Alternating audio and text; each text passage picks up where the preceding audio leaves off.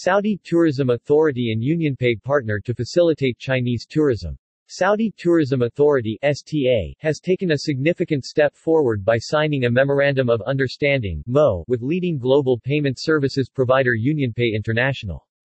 The agreement will support the development and strengthening of Saudi's positioning as a tourism destination for UnionPay cardholders from China and around the world as Saudi drives forward its ambition to welcome even more Chinese visitors to the authentic home of Arabia. The MO aims to enhance Saudi's comparative advantage in attracting Chinese travelers to the country with STA and UnionPay International promoting Saudi as a UnionPay-friendly destination for the global Chinese community.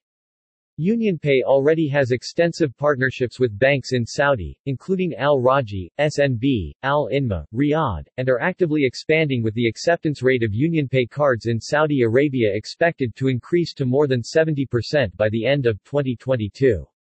Fahd Hamiduddin, CEO and member of the board at Saudi Tourism Authority, said, Today's announcement is another significant step in our journey to position Saudi as a leading global tourism destination for the Chinese traveler.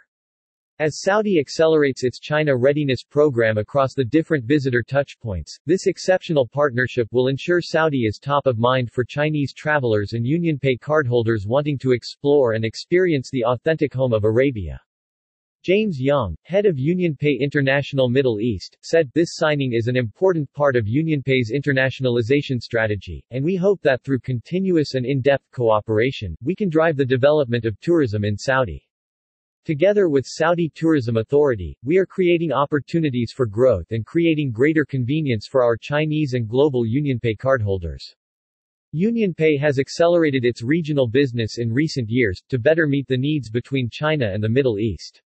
At present, 11 countries and regions in the Middle East accept UnionPay cards. Saudi has ambitious plans for the tourism sector and aims to be a top 5 global tourism destination by 2030. China is a key source market for Saudi tourism and one of 49 countries eligible for tourist e-visas. By 2030, China is forecast to be Saudi's largest source market for international visits from Asia Pacific.